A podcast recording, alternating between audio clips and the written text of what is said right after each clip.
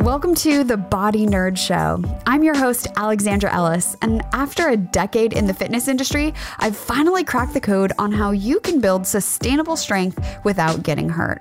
I'm a coach, writer, yogi, kettlebell devotee, lover of lifting heavy things, and 100% a body nerd. So stick with me, and I'll teach you how to make body maintenance and movement mastery a fundamental part of your wellness routine. Are you ready? Let's do this. Welcome back. You're listening to episode 196 of the Body Nerd Show. And on today's episode, I'm talking about the differences between sitting and standing, if you really need a fancy treadmill desk, and how breaking up your sitting at your workstation can have a positive impact on your metabolic health. The idea for today's episode came from a number of things. I've been getting some DMs about treadmill desks or, you know, cycling desks is something that I wasn't even aware was a thing. Um, I've also seen some creators who set out to walk a marathon throughout their workday. So they're on a treadmill all day long trying to get 26.2 miles in. And there's just, there's a lot. There's a lot to consider. And maybe you stand for work. I'm standing right now while I talk to you. Maybe you have a sit stand combo desk that allows you to do both, or maybe you are one of the super fancy people who has that walking pad or a treadmill under your desk, which will allow you to keep moving throughout the day. But what I see the through line being is confusion, right? Should I stand? Should I sit? Is sitting ruining my body? Is sitting really the new smoking? If you remember that from a couple years back. And I'm sure you've had some variation of these questions pop into your head at some point, and I get it because standing at work is becoming more and more popular and for good reason. So let's talk about what's actually happening so you can decide if you want to sit or stand or maybe both for work. And before we dive into it, let's define the term sedentary behavior because it is used a lot when talking about sitting and standing. The technical definition of sedentary behavior is any waking behavior, such as sitting or leaning, that has an energy expenditure of 1.5 metabolic equivalent task, METs, or less. And this definition was proposed by the Sedentary Behavior Research Network in 2012, and it's currently the most widely used definition of sedentary behavior. So, the clear distinction I want to make is that sitting for eight hours at my desk is not the same as sleeping for eight hours physiologically. So, yes, you are still, but when we're sleeping, there are a ton of things going on. So, I appreciate this definition of sedentary behavior and really defining it as what is happening metabolically, and that when we are sitting while awake, it's sort of sedentary, right? There's not a lot happening because you're just still. But this also means that standing in the same place for eight hours a day is not magically better than sitting, right? Because again, it can be sitting or leaning. We're looking at overall energy expenditure and not just the position of your body. Because when you sit for long periods of time, recent evidence suggests that sedentary behavior has a direct influence on metabolism, on bone mineral content, on vascular health. And prolonged sitting has even been shown to adversely affect glucose metabolism. But here's where things get really interesting, right? We understand that sitting is probably, if avoidable, not the best for your physiology. But sitting with light to moderate intensity breaks can significantly reduce glucose and insulin levels. So, even though there are all of these potentially negative side effects of sitting, if you break up your day of sitting with light to moderate, right? So, we're not talking about going out and running a marathon. Maybe it's super, super simple. And we'll talk about what that can look like later on just a few breaks throughout your day can be enough to make that physiological shift and reduce glucose and insulin levels. So even if you hear all this, standing or treadmill desk may still not be for you, and that is okay. It takes a certain level of focus to walk and perform tasks at the same time. I'm terrible at texting and walking, even though I like to think that I'm like, it's so good. Walking at your desk and working, depending on what type of tasks you have to do, that may also be at conflict with one another. For me, I find that I do my best deep creative work when I'm sitting. So when I write these outlines, I sit. When I record these episodes, I stand. It just depends on the type of activity I'm doing. So again, variety for that is important for me. Now, when I posted about this on social media about walking pads and the research behind treadmill desks and what's actually happening, one of the things I mentioned is that your ability to process and think is decreased because you are walking, right? Your brain is distracted from the two different things that are going on. You're not able to focus on the singular task at hand.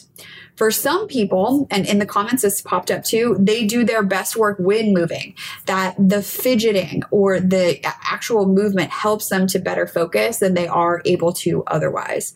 So everything we're talking about today, I want you to take with a grain of salt and just use this as a permission to try something different because you might find that you absolutely love having a walking pad or walking while you're working, or you love your standing desk, or you're like, nope, I would rather sit and just break up my day with some movement. All of them are fine, right? All of them are good if it's what serves you best. Now, there was a review research study where they looked at 18 different studies done over the last 10 years. And this was published in the Applied Physiology, Nutrition, and Metabolism Journal in 2020. And the purpose of this review was to determine the relationship between different types and patterns of sedentary behavior and health outcomes in adults and older adults. And so their findings suggest that in general, high levels of sedentary behavior are unfavorably associated uh, with cognitive function, depression, uh, disability, physical activity levels, and physical health related quality of life again, we don't need to be rocket scientists to be like, yes, that absolutely makes sense. But like I already mentioned, they also found that reducing or breaking up sedentary time throughout your day may result in beneficial changes in markers of that cardiometabolic risk. So a few minutes, maybe you set a timer for every hour you get up and walk to get a glass of water, or every hour you just stand up and walk around or on your phone calls or whatever. But that little bit of movement throughout your day is beneficial. The number one question I get within the comments and my DMs and my emails is I have this issue. What should I do for it?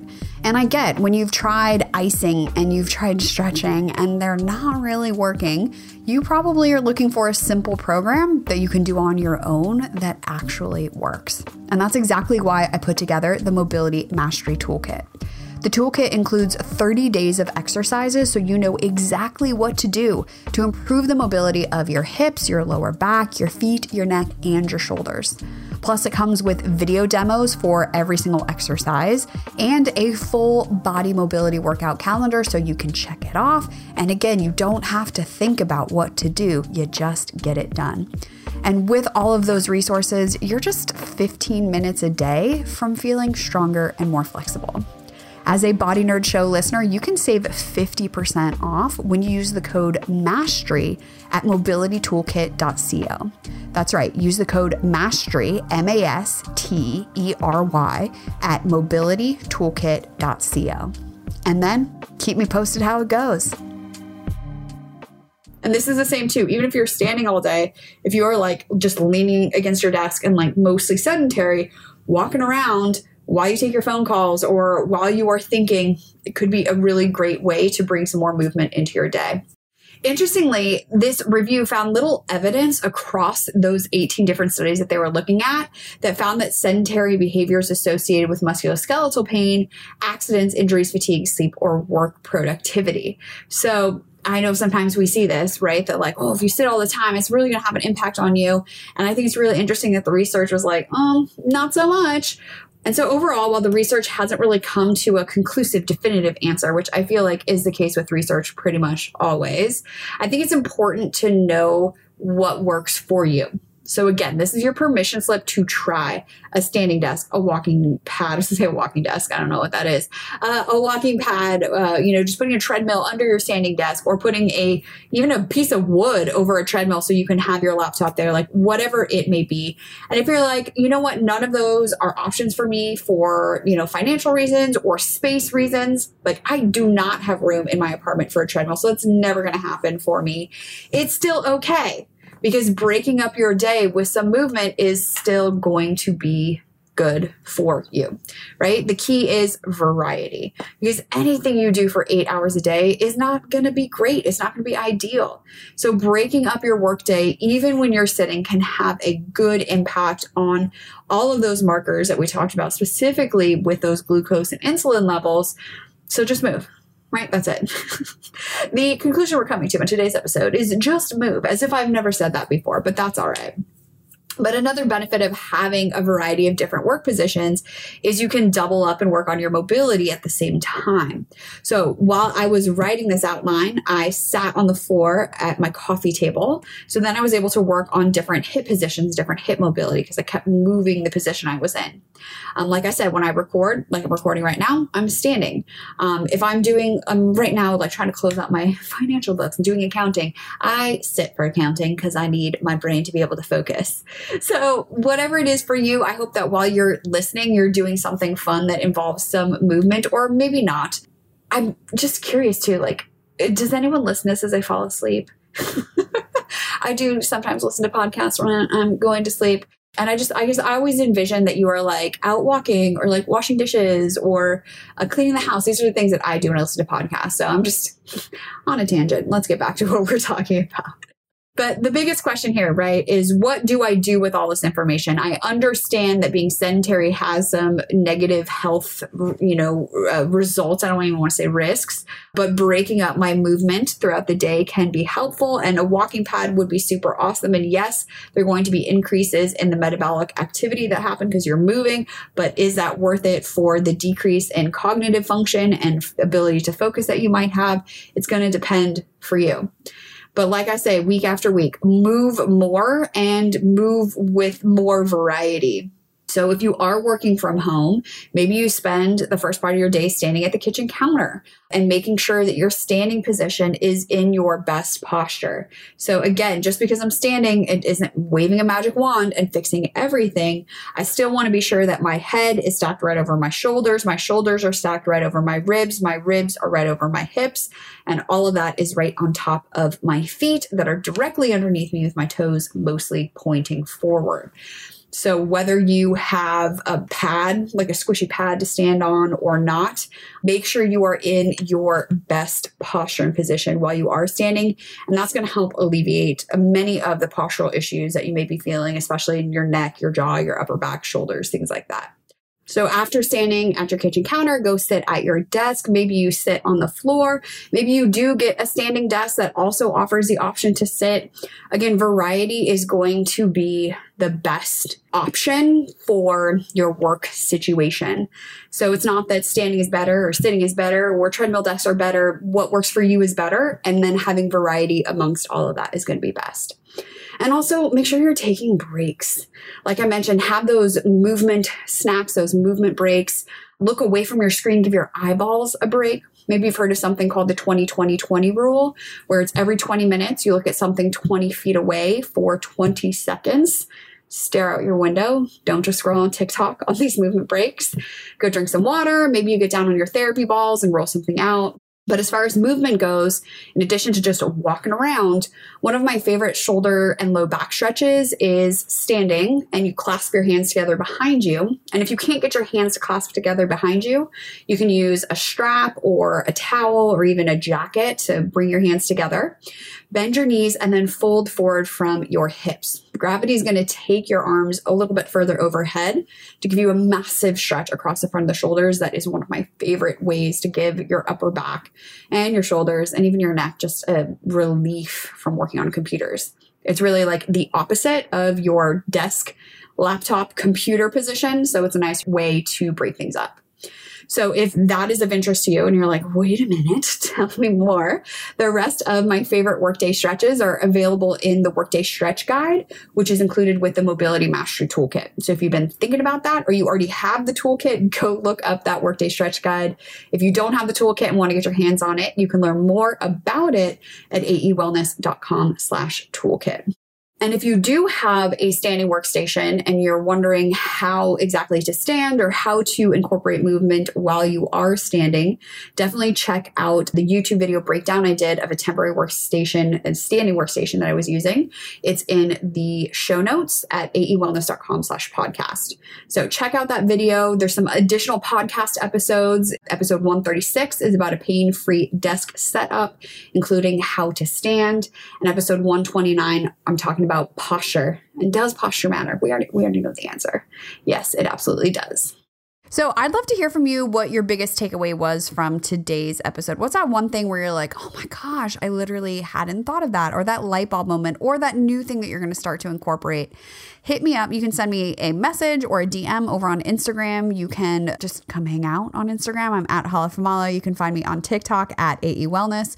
Or if you have additional questions of episodes you'd love to see here on the Body Nerd Show, leave me a voicemail at 818 396 6501. And I have been talking about this online, and I'm to remind you about it too. If you want to hang out in real life and get your mobility workout plan together and have it be perfectly custom tailored to you and what you need, then we should hang out like on retreat in Mexico this May. So, as much as I love connecting with people online, like there is nothing like being together in person. And if you haven't been to Puerto Vallarta, Mexico before, it is gorgeous. It is my most favorite place on the planet in the universe. I've been to many in the universe, but it honestly is one of my most favorite places to be. And so, for retreat, if you've never been on retreat before, everything is taken care of for you. Once your feet hit the ground, your food is included, your daily classes, your swag, some seriously relaxing and super fun activities. Yes, your mobility workout plan, we will get that sorted for you as well. And we're just going to have the most fun ever. So if you want to learn more about the Movement Mavens Retreat and what's included, head on over to aewellness.com slash retreat. And if you're like, yes, I do want to go, and yes, I would like to save $350, then send me an email with the subject retreat me before January 31st, and uh, I'll get you hooked up.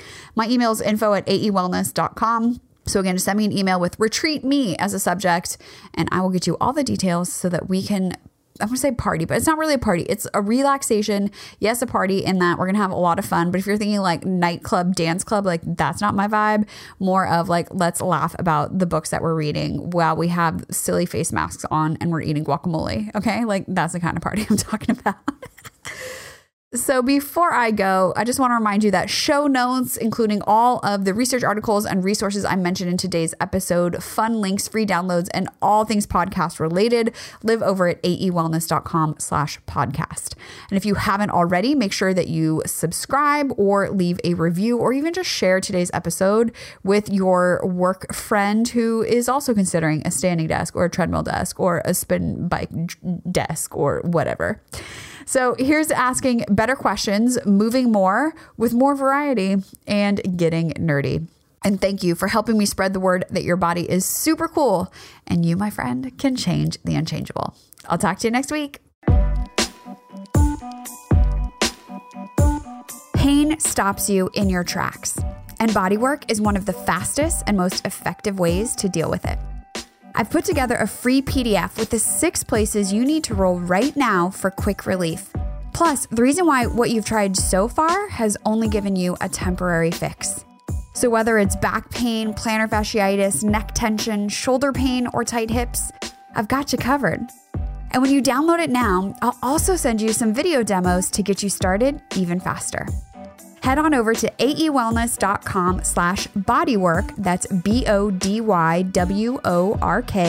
to get started today.